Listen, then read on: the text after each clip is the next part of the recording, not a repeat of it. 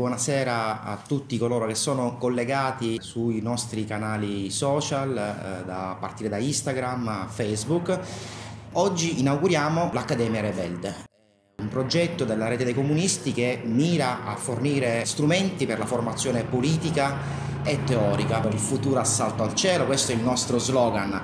Chiaramente è un progetto in sperimentazione che era nato in un momento un po' diverso rispetto a quello in cui ci troviamo adesso, un progetto che nasce appunto per la città di Roma, ma eh, in questa situazione di Covid ci troviamo costretti a, fare, a ricorrere alle dirette eh, su internet e sui vari social. Il, il, il, progetto dell'Accademia Ribelde non lo spiegherò qui eh, perché non voglio rubare moltissimo tempo, lo trovate eh, illustrato nelle sue ragioni di fondo nel sito della rete dei comunisti e anche nel link che trovate nella bio del profilo eh, Instagram.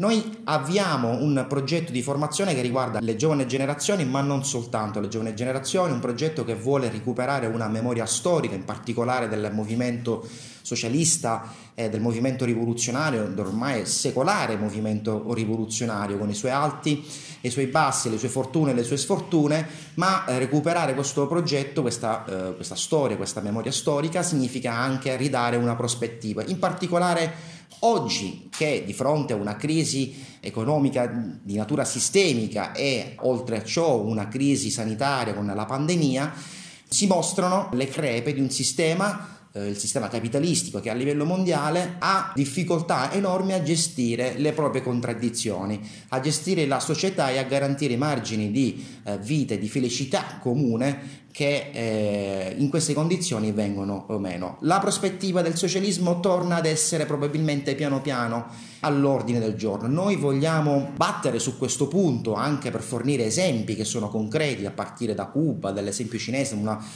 partire dall'esempio della pianificazione socialista, che cosa significa eh, in questo momento riparlare di socialismo e vogliamo rifarlo, vogliamo fare, vogliamo ripartire a parlare di socialismo una, ad ampio spettro per la formazione di eh, giovani e meno giovani, di, eh, anche per rispondere a un'esigenza che ci viene eh, dall'esterno e che stiamo oh, cogliendo, di semplice conoscenza, di semplice curiosità, eh, visto che ormai, eh, soprattutto sulla storia del socialismo, eh, c'è un silenzio tombale, una damnazio memoria che noi vorremmo combattere. Senza rubare altri ehm, altro tempo. Io passerei l- la parola eh, a Danilo Ruggeri che ci parlerà con questo primo incontro della rivoluzione bolscevica, primo di questo ciclo su tre rivoluzione la rivoluzione bolscevica, la rivoluzione cinese e la rivoluzione eh, cubana.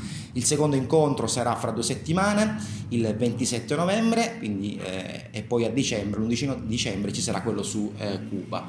Ringrazio anche Radio Sonar che ci sta eh, ospitando ehm, suoi, nel suo spazio in rete saluto eh, tutti quelli che ci stanno seguendo e do la parola a Danilo. Un saluto a tutti coloro che sono collegati e come diceva precedentemente Antonio, questo è un primo momento di formazione, un esperimento e non potevamo che non partire eh, dalla rivoluzione russa. Eh, oggi affronteremo le tappe della rivoluzione russa. Abbiamo assistito da tanti anni una propaganda, soprattutto da parte della borghesia, che eh, tende a descrivere la rivoluzione russa come un momento fortuito, occasionale, un errore della storia, un colpo di Stato, di un manipolo di fanatici. Ebbene, oggi quello che noi vogliamo provare a fare è eh, descrivere una storia che viene da lontano, innanzitutto. È una storia che parte molto prima del 1917, è una storia che percorre in qualche modo eh, almeno 50 anni prima della storia russa e si lega idealmente ad alcuni tornanti fondamentali della storia rivoluzionaria che precede la rivoluzione bolscevica. Innanzitutto voglio dire che la rivoluzione russa mh, ha un, diciamo, un primato che è la prima grande rivoluzione della storia ad essere in qualche modo stata pianificata, stata cercata, voluta fortemente, deliberatamente. E questo elemento di autocoscienza che ha la rivoluzione russa, porta la rivoluzione russa con sé, ha, la rende un, momento eh, unico, un posto unico nella storia umana. La rivoluzione russa è in qualche modo un tornante fondamentale della storia moderna. Ce ne sono pochi di tornanti così importanti che hanno giocato un ruolo così decisivo in tutti i campi della, della vita umana, della storia, della cultura, dell'economia, della politica, dei rapporti sociali complessivi. Ne posso citare due, andando ancora un po' più indietro, la riforma luterana che spaccò la, la cristianità nel Cinquecento, la rivoluzione industriale e la rivoluzione francese. Bene, eh, oggi parliamo più che della rivoluzione delle rivoluzioni. Eh, la, la, questo termine purtroppo eh, abbiamo subito in qualche modo l'egemonia della borghesia degli ultimi 30 anni dalla caduta del muro di Berlino, dalla caduta dell'Unione Sovietica nel 1991, perché il termine rivoluzione è stato di fatto cassato dal vocabolario eh, delle relazioni sociali, è stato eh, sostanzialmente demonizzato, è stata considerata una cosa ormai inutile un residuo della storia. In realtà la rivoluzione è un passaggio, è un tornante che ritorna spesso ciclicamente nella storia umana e le rivoluzioni in qualche modo determinano sempre una trasformazione radicale dei rapporti sociali ed economici. Originariamente questo termine è un termine anche antico, e indicava eh, sostanzialmente un ristabilimento di un ordine originario, il ritorno a un punto originario dentro una visione circolare. Soltanto con la rivoluzione francese, e questo è il passaggio fondamentale della rivoluzione francese, la rivoluzione rappresenta la rottura e la trasformazione radicale da un modo di produzione all'altro è un passaggio quindi evolutivo di progresso nella storia, non più un ritornare indietro come era concepito anticamente. Allora, per, dicevo inizialmente che la rivoluzione russa viene da lontano e qui prima di arrivare a raccontare la storia che reputo gloriosa, senza retorica, della rivoluzione russa, bisogna raccontare o almeno descrivere alcuni elementi fondamentali che hanno permesso questa rivoluzione. E mi riferisco in particolare alla tradizione rivoluzionaria che sta dietro la rivoluzione russa. Non è un caso che Lenin nel che fare faccia spesso riferimento a, ad agire alla giacobina, non è un caso che Lenin nel che fare reputa che il socialdemocratico deve essere l'erede eh, migliore del giacobinismo francese. Non è un caso, qui racconto dei piccoli episodi ma che comunque ci danno un po' il senso, non è un caso che eh, sempre nel che fare Lenin dice che il dirigente, il militante socialdemocratico deve essere non un dirigente sindacale, lo chiama trade unionista, riferendosi ai sindacati inglesi, ma deve essere un tribuno del popolo. Il tribuno del popolo richiama a una figura eh, importante della rivoluzione francese, soprattutto della parte finale, che è Babef. Bene, la rivoluzione francese, come dicevo all'inizio, è stata è il punto di riferimento del, di un cambio radicale. È finita l'epoca dell'ancien regime, è finita l'epoca del, del mondo feudale e nasce la borghesia che eh, in qualche modo arriva al potere in maniera burrascosa sulla spinta delle masse popolari. La rivoluzione francese è una rivoluzione sicuramente borghese, ma al suo interno anche una spinta rivoluzionaria che va oltre la borghesia e che è in qualche modo rappresentata da una figura paradigmatica che è quella dei sanculotti, cioè i militanti popolari della Parigi rivoluzionaria che in qualche modo spingono la rivoluzione francese alle estreme conseguenze. Questo permetterà un anno di governo rivoluzionario, il governo di Robespierre.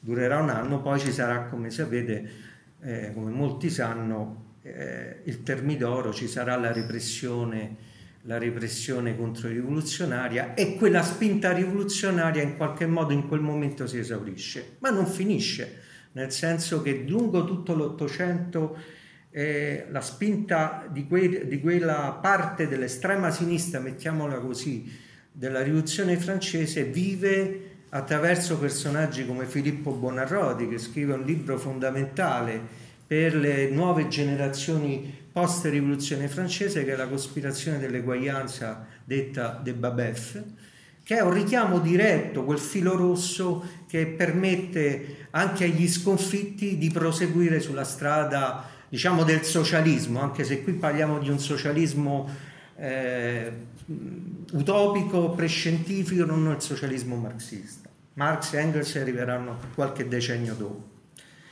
Bene, queste eh, lo dico perché per raccontare un episodio eh, interessante e piacevole, leggendo e studiando le pagine della rivoluzione russa, scopro che nel maggio del 1915, durante uno sciopero delle officine Putilov, gli operai scendono in corteo eh, a Pietroburgo cantando la Marsigliese. Eh, questo dà il senso di quanta questa tradizione rivoluzionaria fosse forte. Oggi la Marsigliese è considerata chiaramente un inno nazionale, ma allora era, era un inno rivoluzionario delle masse popolari. Ma ancora, ancora, ci sono un altro personaggio che giocherà un ruolo e infatti nel che fare ritorna e, che rappresenta in parte una cerniera. Lo ritroviamo eh, in due episodi che segnano la storia eh, della Francia ma eh, dell'Europa, a cui si richiamano tutti i rivoluzionari russi, quei piccoli circoli clandestini dei socialisti russi sono una è Blanqui, eh, che tra l'altro passerà più della metà della sua vita in carcere. Eh, Blanqui è ossessionato dalla ricerca dell'insurrezione, della cospirazione di una minoranza rivoluzionaria agguerrita, disciplinata, che in termini di supplenza si vuole, vuole prendere il potere eh, per il socialismo e per, la, e per, e per il proletariato. E eh, Blanqui, non a caso, è un personaggio che sta dietro anche l'insurrezione eh, parigina del 48 e anche eh, la componente blanchista francese dietro la Comune di Parigi. Questi due eh, eventi sono eventi particolarmente importanti per la storia del socialismo e eh, del movimento operaio eh, europeo. L'insurrezione di Parigi del 48, la famosa rivoluzione del 48, eh, finisce male, però rappresenta il primo momento in cui la classe operaia, le masse operaie, che in qualche modo in Francia iniziano ad essere una componente forte, organizzata e, e anche socialmente eh, molto eh, evidente, eh, nel giugno del 48 tentano la strada della rivoluzione per portare fino in fondo la spinta a, a, a diciamo, alle diciamo, dichiarazioni di intenti della borghesia che in realtà già stava tradendo, quelli che erano i, i, famosi, i famosi diritti di eguaglianza e libertà che vennero proclamati durante la rivoluzione francese. Bene, eh, il 48 svolge un ruolo fondamentale e la Comune di Parigi è l'altro tornante che in qualche modo è una sorta di prova generale, perché nel 1871, quando i comunardi insorgono a Parigi, in realtà insorgono non da una spinta direttamente rivoluzionaria, ma perché Parigi è circondata dalle forze prussiane e il governo francese borghese si sta arrendendo. E allora eh, il movimento operaio francese, i comunardi, in particolare due componenti, la componente più legata a Proudhon e la componente blanchista, prendono in mano, assaltano il municipio, l'Hotel de Ville e determinano il primo governo operaio della storia umana. Durerà due mesi, verrà se, diciamo, sostanzialmente sedata e repressa nel sangue, più di 50.000 comunardi verranno fucilati, arrestati e, e inviati nelle colonie penali. Però quel momento, non a caso, Karl Marx dedica a quella, a quella storia, a quel momento, eh, a quell'evento, un libretto che è dedicato proprio alla Comune di Parigi, segna un tornante fondamentale. È la fine di un ciclo dell'insurrezionalismo socialista e eh, apre la strada all'insediamento, in particolare nella Germania, di un'attività politica del Partito Socialista Democratico che diventa poi da lì a poco il faro eh, del movimento socialista europeo. Perché dedico qualche eh, momento alla socialdemocrazia tedesca? Perché la socialdemocrazia tedesca rappresenta un po' lo specchio con cui i bolscevichi dovranno confrontarsi. Stiamo parlando della seconda metà dell'Ottocento, quindi dal 1880 al 1900-1910. La socialdemocrazia tedesca è un partito sostanzialmente che si è consolidato non attraverso la strada dell'insurrezionalismo, ma attraverso una progressiva, ma solida, avanzata, graduale nelle, eh, anche nell'istituzione dell'impero tedesco, nonostante avesse subito 12 anni di leggi antisocialiste eh, che costrinse il Partito Socialdemocratico tedesco a una sostanziale illegalità, ne uscì fuori da questa condizione di repressione e quindi costruì una mm, lenta ma progressiva eh, formazione di un partito di massa, un partito elettorale, un partito politico, un partito che aveva un arcipelago di strutture economiche, cooperativistiche, di associazioni che ne rendono una vera e propria potenza. Questo determina anche un po' la teoria che fa della socialdemocrazia tedesca un po' eh, l'elemento di, di contrasto con quello che invece avviene in Russia. E iniziamo a calare sulla situazione russa. Allora, prima di parlare del, eh, dei bolscevichi dobbiamo assolutamente contestualizzare la Russia della seconda metà dell'Ottocento. È un paese totalmente arretrato dove il 40% dei contadini sono servi della gleba, cioè sono proprietà personale dei latifondisti, dei grandi proprietari terrieri. È un paese dove vige una monarchia, eh, lo zarismo, un'autocrazia di origine, tra virgolette, divina, almeno così si considera.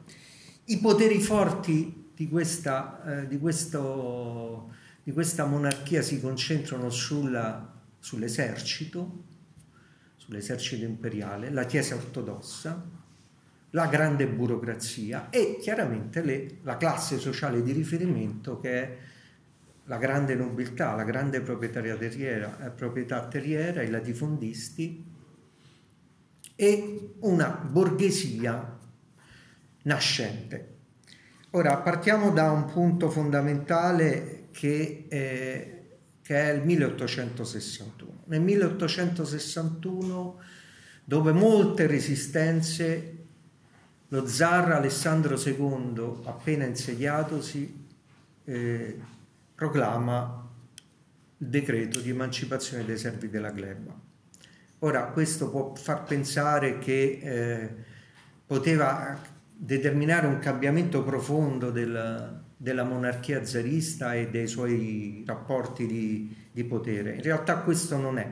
Non è perché eh, il decreto per la liberazione dei servizi della gleba del 1861 in realtà scatena eh, delle illusioni che vengono velocemente tradite perché gran parte di questi eh, contadini che in realtà si emanciperanno dalla dipendenza personale formale nel giro di dieci anni in realtà saranno eh, si troveranno eh, pieni di debiti, con un interesse da pagare allo Stato per 50 anni e con piccolissimi appezzamenti improduttivi. Questo scatena tutta una serie di, di, di reazioni, ma il mondo russo è un mondo in cui eh, vive in maniera carsica una tradizione rivoluzionaria, anche se molto minoritaria, che vive in particolare in un ambito, quello degli studenti. Gli studenti, che sono pochissimi in Russia negli anni 60 e 70 perché l'università era per censo e eh, tra l'altro esisteva, vigeva una censura durissima nei confronti di coloro, di chiunque organizzasse o promuovesse anche piccoli circoli di lettura, di formazione, come potrebbe essere quello che stiamo facendo noi in questo momento. E, ehm, e quindi nasce subito una rivolta studentesca in questi piccoli settori della, del mondo universitario degli studenti eh, russi, in particolare in due città, una in particolare ma anche la seconda, Pietroburgo e Mosca. Qui eh, tra l'altro faccio notare che questi studenti, quella che verrà chiamata l'intelligenza, rivoluzionaria sono quasi tutti provenienti dalla borghesia e dalla, anche da ceti molto alti della nobiltà, anche della grande nobiltà, non pochi. Ecco, qui si organizzano le prime forme di eh, organizzazione rivoluzionaria. Cos'è l'elemento che emerge subito come esigenza primaria, fondamentale e radicale? quella di legarsi al popolo e il popolo in Russia sono i contadini. L'80% della popolazione della Russia dell'Ottocento fino a anche ampiamente dopo il 1917 son, è una popolazione contadina che vive di poco, che vive nella fame, che vive nella miseria assoluta. Questi giovani studenti rivoluzionari, quindi, che poi verranno, sono i populisti, i narodniki, diventeranno quelli che si porranno il problema del legame con il popolo, in una chiave non marxista, in una chiave che è quella della storia, della tradizione rivoluzionaria russa che è legata anche alle rivolte storiche, secolari del mondo contadino. Bene, eh, nasce un movimento che eh, si chiama andare al popolo, andare nel popolo. Questo è il populismo russo, la dico in maniera molto schematica perché non basterebbe una lezione per raccontare il populismo russo, però non possiamo non raccontare almeno a larghe linee cosa è stato il populismo russo e quanto ha contribuito alla formazione e al superamento di esso stesso da parte dei marxisti. Ricordo che Plekhanov, cioè il fondatore del marxismo in Russia, cioè colui che ha portato le letture, le opere di Marx Engels, colui che in Russia ha tradotto il capitale, è un ex populista. Era un membro dei Zemlya Volia, cioè Terra e Libertà, la prima organizzazione nazionale populistica che inizialmente si pone il problema di fraternizzare, alfabetizzare e eh, sensibilizzare il contadino medio russo al socialismo alla liberazione dalla servitù, alla liberazione dall'autocrazia. Questo tentativo glorioso eh, fallisce in qualche modo, però è un'utile scuola, è un'utile scuola perché permetterà a migliaia di questi studenti di diventare dei veri e propri rivoluzionari. Ora questa situazione si evolverà perché alla fine la repressione poliziesca dello zarismo è, è violenta, è durissima e non, lascia, e non dà tregua. Eh, molti di questi studenti finiranno anche male, finiranno in Siberia, finiranno nelle patrie galere e troveranno un punto di riferimento in due personaggi. Uno si chiama Alexander Herzen, che viene considerato il fondatore del populismo e in qualche modo del socialismo premarxista russo, e un altro personaggio che eh, incontreremo anche più avanti con Lenin, che è Cernisieschi.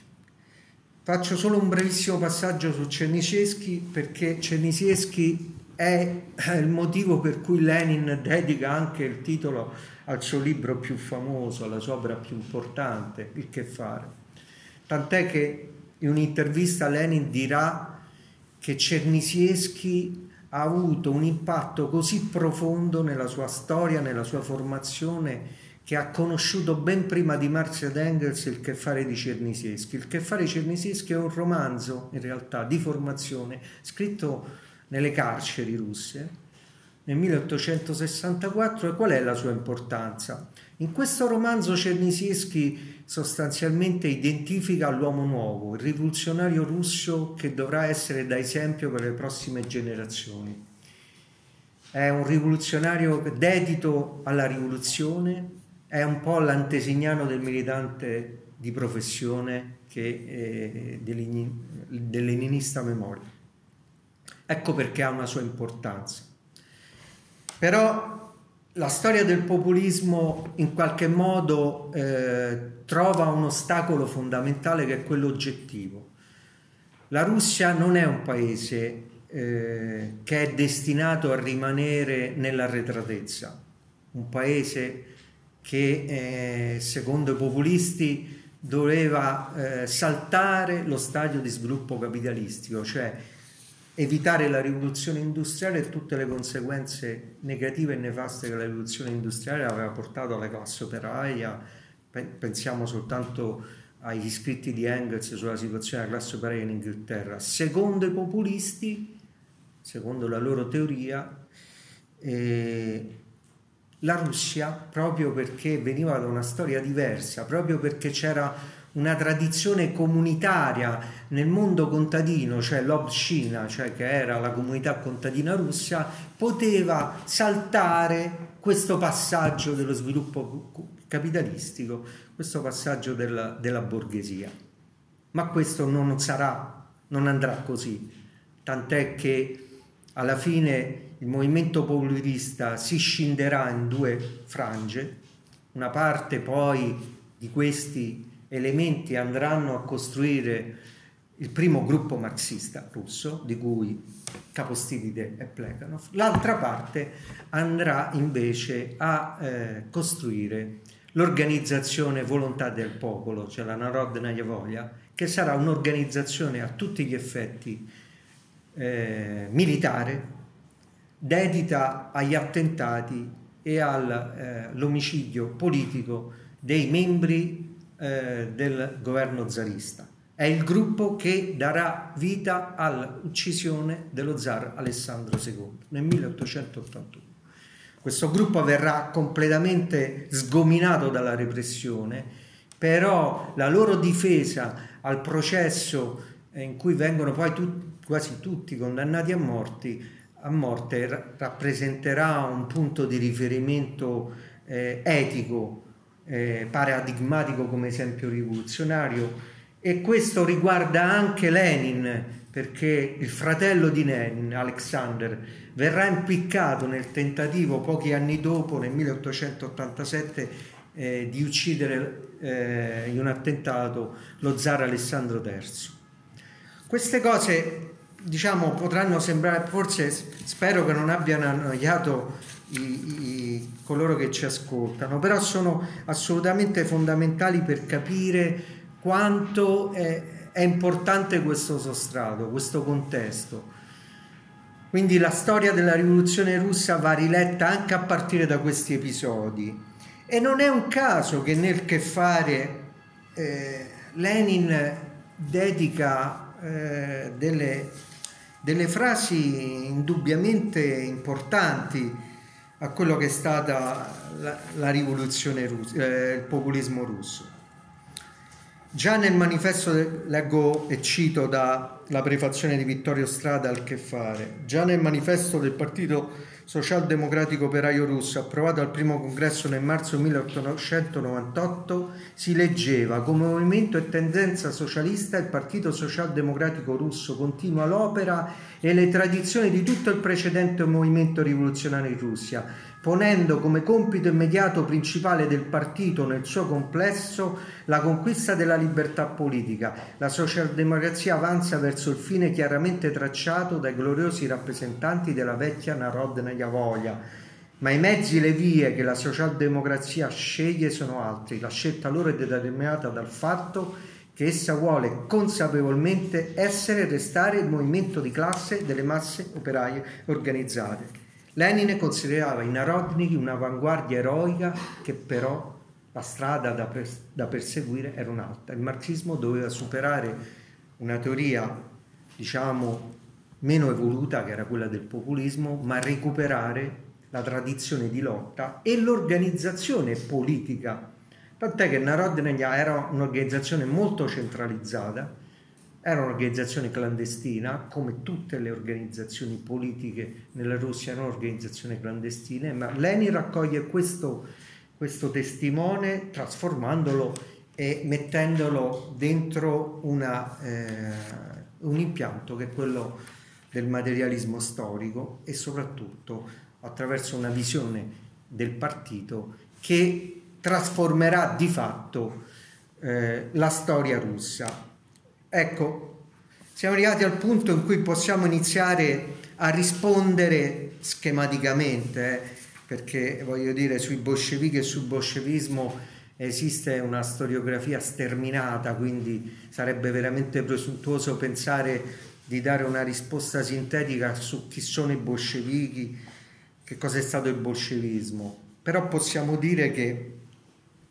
i bolscevichi partono da un assunto fondamentale che il partito socialdemocratico è un partito che è destinato alla rivoluzione proletaria, è costruito per la rivoluzione proletaria, è finalizzato alla rivoluzione proletaria, quindi al socialismo. Non è come dire un passaggio in divenire, è la fermezza strategica che sta alla base dei principi del bolscevismo. Ecco perché Lenin nel che fare, e oggi a noi potrebbe sembrare con gli occhi diciamo del ventunesimo secolo eh, abbastanza fuorviante forse o pericoloso dire che, come dice Lenin, il partito è coscienza esterna al proletariato. Che cosa intende per coscienza esterna al proletariato?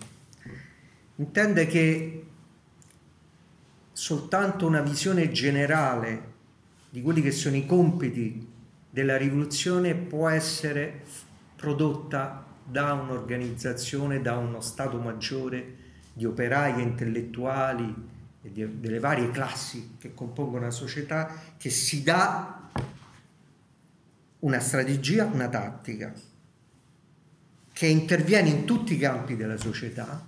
Lenin dice che il Partito Socialdemocratico non si deve occupare solo di interessi nel conflitto tra operai e padroni, ma deve intervenire in tutti i campi della società, deve lavorare con tutte le classi e deve essere la parte più avanzata e deve saper recuperare e portare quello che già vive nelle masse.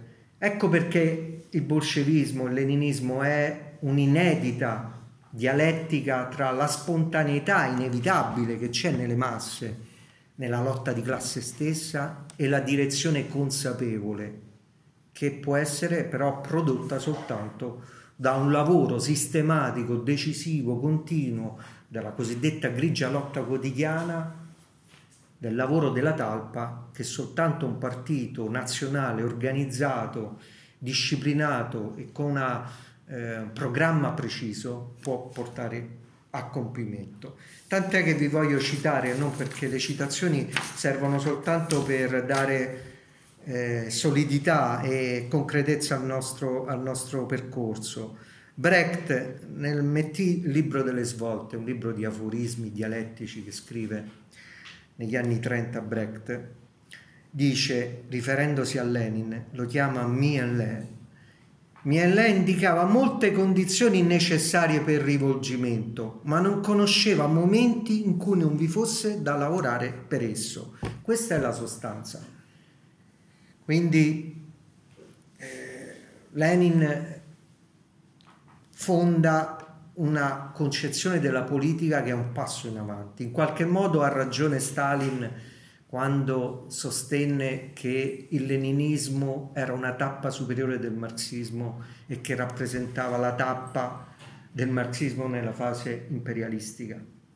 Perché Marx ed Engels hanno sostanzialmente costruito e fondato una teoria, la teoria del materialismo storico, hanno, Marx ha svelato i meccanismi interni delle leggi generali del funzionamento del mondo capitalista, però non hanno potuto, anche per condizioni oggettive, svolgere una funzione così forte di teoria del partito come ha fatto, potuto fare lei. Eh, allora, i bolscevichi chi sono? Intanto possiamo dire che i bolscevichi, eh, non c'è nulla di romantico nel bolscevismo né, eh, nei bolscevichi. Eh, Lenin diceva che un bolscevico si doveva preparare nel momento in cui entrava a militare nel Partito Socialdemocratico Operaio Russo clandestino a, a essere arrestato nel giro di 4-5 mesi. La vita media di un militante rivoluzionario bolscevico durava 5 mesi, poi andava a finire in Siberia, in carcere, o se era fortunato esiliava. Questo per dire che non c'è nulla di romantico nel bolscevismo, è pieno anche di tragedie necessarie in qualche modo. Il bolscevico è un esecutore della necessità rivoluzionaria e lotta senza tregua. E questo lo dico senza retoriche perché se andiamo a vedere la loro storia eh, c'è poco da dire, è fatta di moltissime cadute. Calcoliamo che il primo congresso del Partito Socialdemocratico Operaio nel 1898 erano una trentina di delegati, subito dopo il congresso vengono tutti arrestati, se ne salvano pochissimi. Il secondo congresso del Partito Socialdemocratico, quello decisivo dove avviene la scissione tra menscevichi e bolscevichi, si tiene in due tappe. Una tappa a Bruxelles nel 1903 la seconda a Londra perché la polizia belga eh, gli impedisce di continuare il congresso. In questo congresso avviene una violentissima polemica tra eh, la parte diciamo mescevica, quella che diventerà mescevica, intendendo per mescevichi mi- minoritari, e bolscevichi si intende maggioritari, poi spiegherò il motivo eh, brevemente, è una polemica violentissima che è legata da una parte a quel discorso che facevo prima sulla socialdemocrazia tedesca, cioè su questo lento, ordinato, progressivo e pacifico percorso verso le riforme che avrebbero portato al sol dell'avvenire, alla fine la borghesia si sarebbe arresa al socialismo avanzante. Questa era molto schematizzata, chiaramente i dibattiti sono ben più complessi, ma comunque i mescevichi stanno su questa linea stanno su questo schematismo deterministico, evoluzionista e positivista. I bolscevichi invece, in particolare Lenin, scatena una battaglia violentissima. La divisione avverrà su un articolo dello statuto, il primo articolo dello statuto del Partito Socialdemocratico, perché i bolscevichi si impuntano sulla dicitura chi è un militante bolscevico. Per Lenin un bolscevico è uno che milita in una delle organizzazioni del partito. Per Martov e i socialdemocratici mescevichi invece chiunque collabori in qualche modo con il partito. Sono due visioni eh, diverse, due concezioni del mondo diverse che produrranno due storie diverse perché questi eh, attori che conviveranno nello stesso partito per alcuni anni diventeranno degli nemici irriducibili nel 1917 e questo ci dice tutto Sembra una questione di lana caprina, una questione organizzativa, in realtà c'è una concezione del mondo che è la visione del partito. Ecco, siamo arrivati al 1903. Da lì a due anni avverrà un fatto che segnerà la storia della Russia e di tutto il Novecento. In una domenica a Pietroburgo erano già da alcuni anni che la classe operaia era avanzata, era cresciuta, esistevano dei distretti di Pietroburgo completamente operaia, un po' la Manchester, no? Se pensiamo alla rivoluzione industriale, ai sobborghi operai, a un pezzo di Londra. Bene, esisteva la Pietroburgo proletaria nettamente distinta dalla Pietroburgo borghese e zarista e burocrate. Queste due città entrano in collisione per una serie di motivi che ora qui non sto a descrivere, ma ne dico solo uno. Da una parte il tentativo di espansionismo dello zarismo debole internamente lo porta a eh, scegliere l'avventura nell'estremo oriente, attaccando il Giappone in Manciuria, cercando una, una strada espansionistica. Questo è già avvenuto nella storia tante volte. Però va male, la marina navale russa viene completamente cancellata e quindi succede che eh, lo zarismo si indebolisce, la classe operaia a Pietroburgo il 22 eh, gennaio 1905, capeggiata da un parroco, il Pope Gapon, si presenta in marcia con 20.000 operai e marcia sulla prospettiva Nevsky verso il palazzo d'inverno dove è la sede dello zar e viene accolta da un nutrito eh, colpi di cannone e, dalla, e, dai reggimenti cosacchi che iniziano a sparare sulla folla. Ci saranno 2000 morti. Da lì si scatena, verrà chiamata e conosciuta come la Domenica di Sangue, e da lì si scatena una rivoluzione non vincente perché poi nel giro di 7-8 mesi, un anno massimo, verrà sedata, però come dice Lenin sarà una prova generale fondamentale per il 1917. Non ci sarebbe potuto stare il 1917 senza quello che è avvenuto nel 5, per un motivo fondamentale. Innanzitutto è il primo grande movimento popolare insurrezionalista nella storia della Russia, non c'è un precedente. Secondo è l'anno in cui nasce la forma politica dell'istituto operaio dei soviet.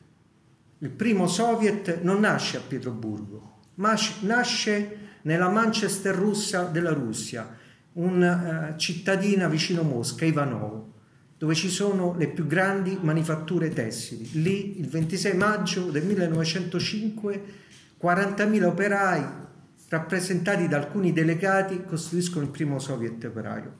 Il Soviet più famoso e più noto, quello di Pietroburgo, nascerà mesi dopo e durerà pochissimo, durerà un mese, due mesi, perché lo zarismo lo reprimerà, lo cancellerà perché dividerà il fronte, perché da una parte i liberali saranno accontentati dalla nascita di, una, di, un Parlamento formale che si chiamerà Duma ma che non avrà alcun potere e sarà totalmente condizionato nelle sue eh, proposte dalle scelte tiranniche dello zar, quindi una Duma di comodo, un Parlamento di comodo, però la rivoluzione verrà in qualche modo divisa c'è un'insurrezione a Mosca nel 1905 molto dura, si combatte per le strade per una decina di giorni, ma alla fine la rivoluzione in qualche modo viene sedata.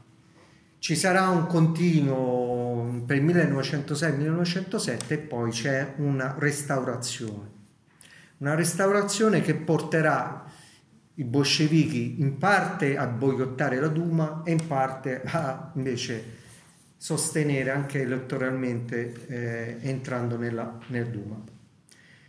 Ora, l'altro passaggio fondamentale che ci porta al 17 è sicuramente quello che avverrà da lì a pochi anni, cioè la prima guerra mondiale e lo scoppio del, uh, della guerra imperialista.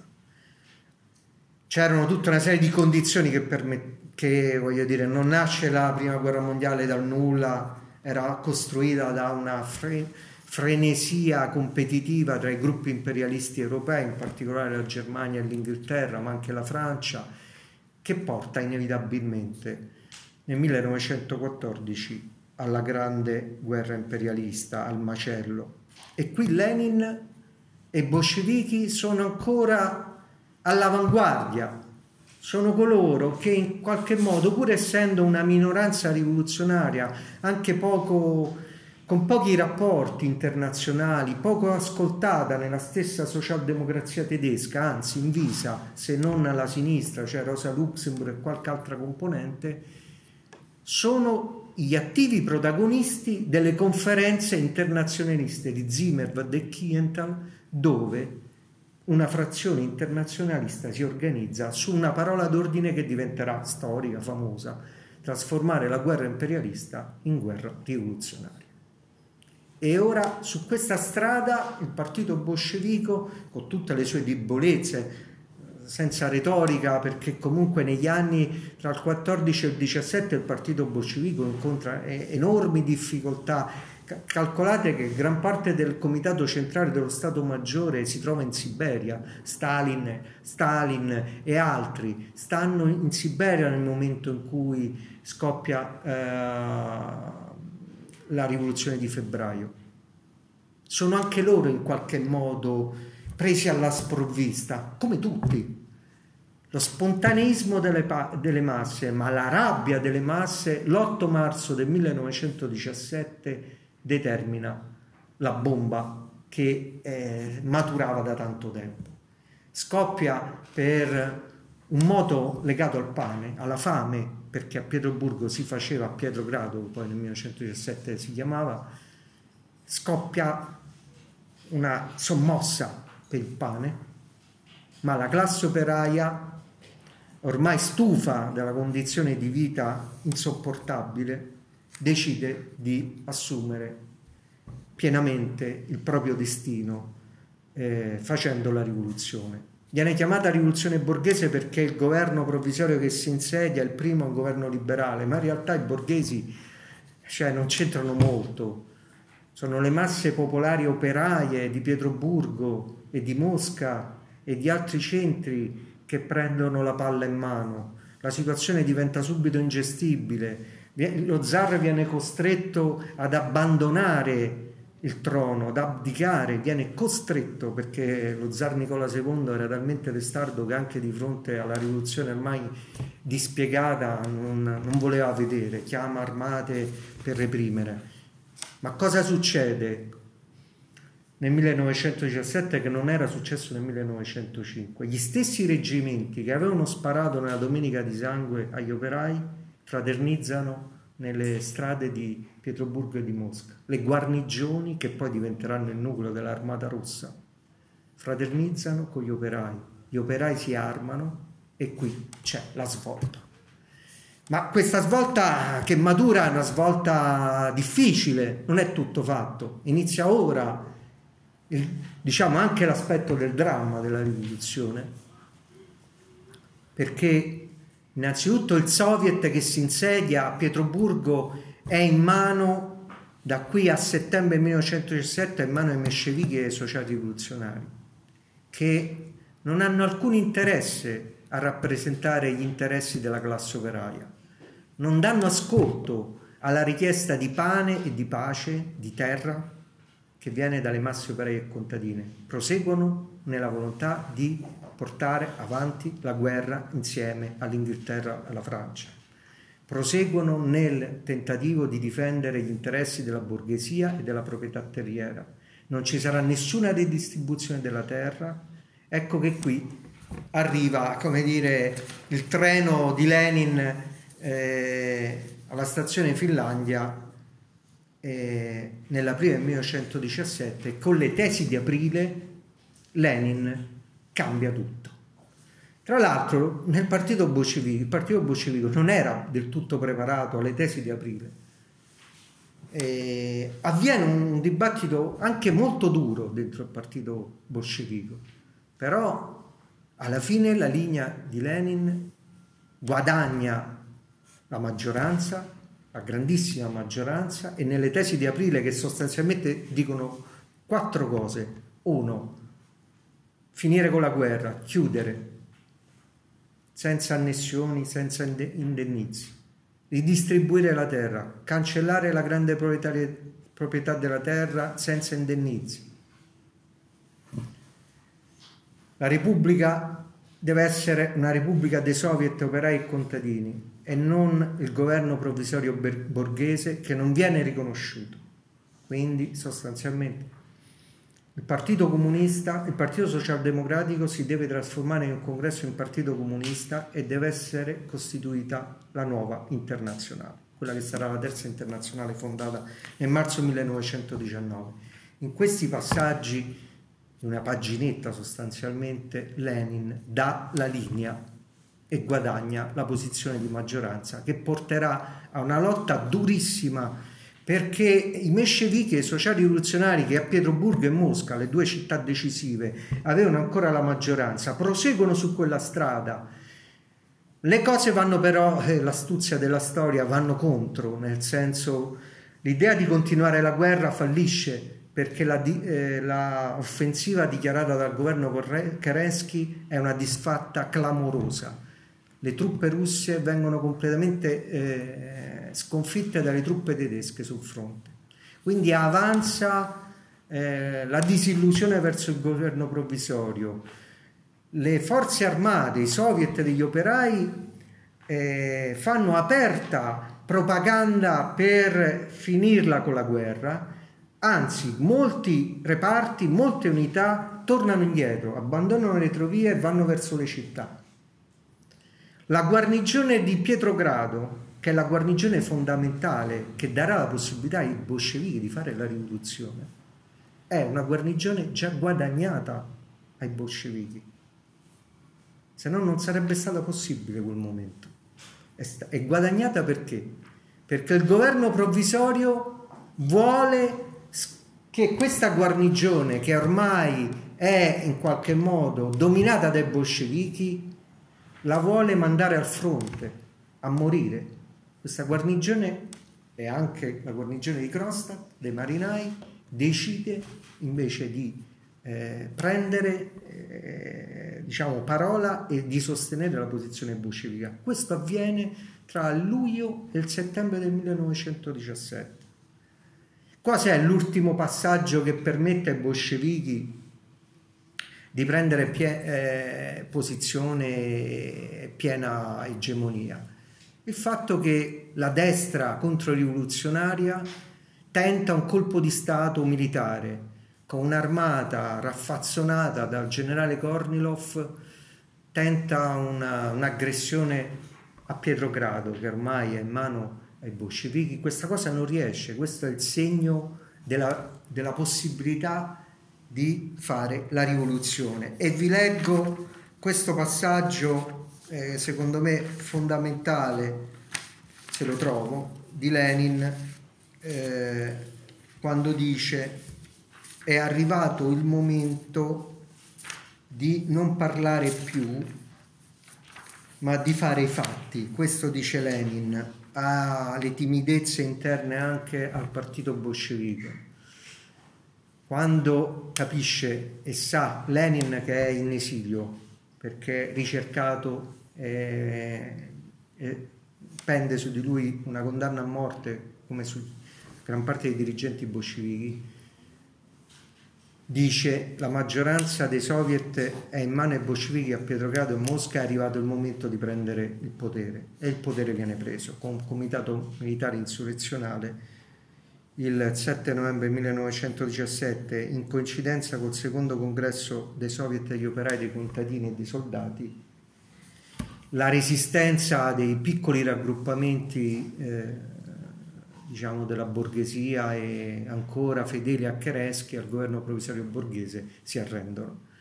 E qui si apre tutta una storia che io non posso continuare perché sarebbe, non credo una lezione, ma un'altre dieci lezioni sulla vera rivoluzione russa nasce ora, dopo il 7 novembre, come eh, molti sanno, mh, nel giro di due mesi vengono prodotti dei decreti eh, legislativi fondamentali. Il giorno dopo eh, l'insediamento del Consiglio dei Commissari del Popolo viene dichiarata la fine della guerra e, e la tregua con i tedeschi non sarà rispettata dai tedeschi chiaramente. Viene fatto il decreto di nazionalizzazione della terra, vengono nazionalizzate tutte le banche private in un'unica banca nazionale statale, vengono pubblicati, cosa mai avvenuta nella storia, tutti i trattati segreti diplomatici che lo zarismo aveva fatto con le potenze imperialiste, così dichiarando tutti i complotti, gli intrighi contro il popolo che lo zarismo aveva fatto.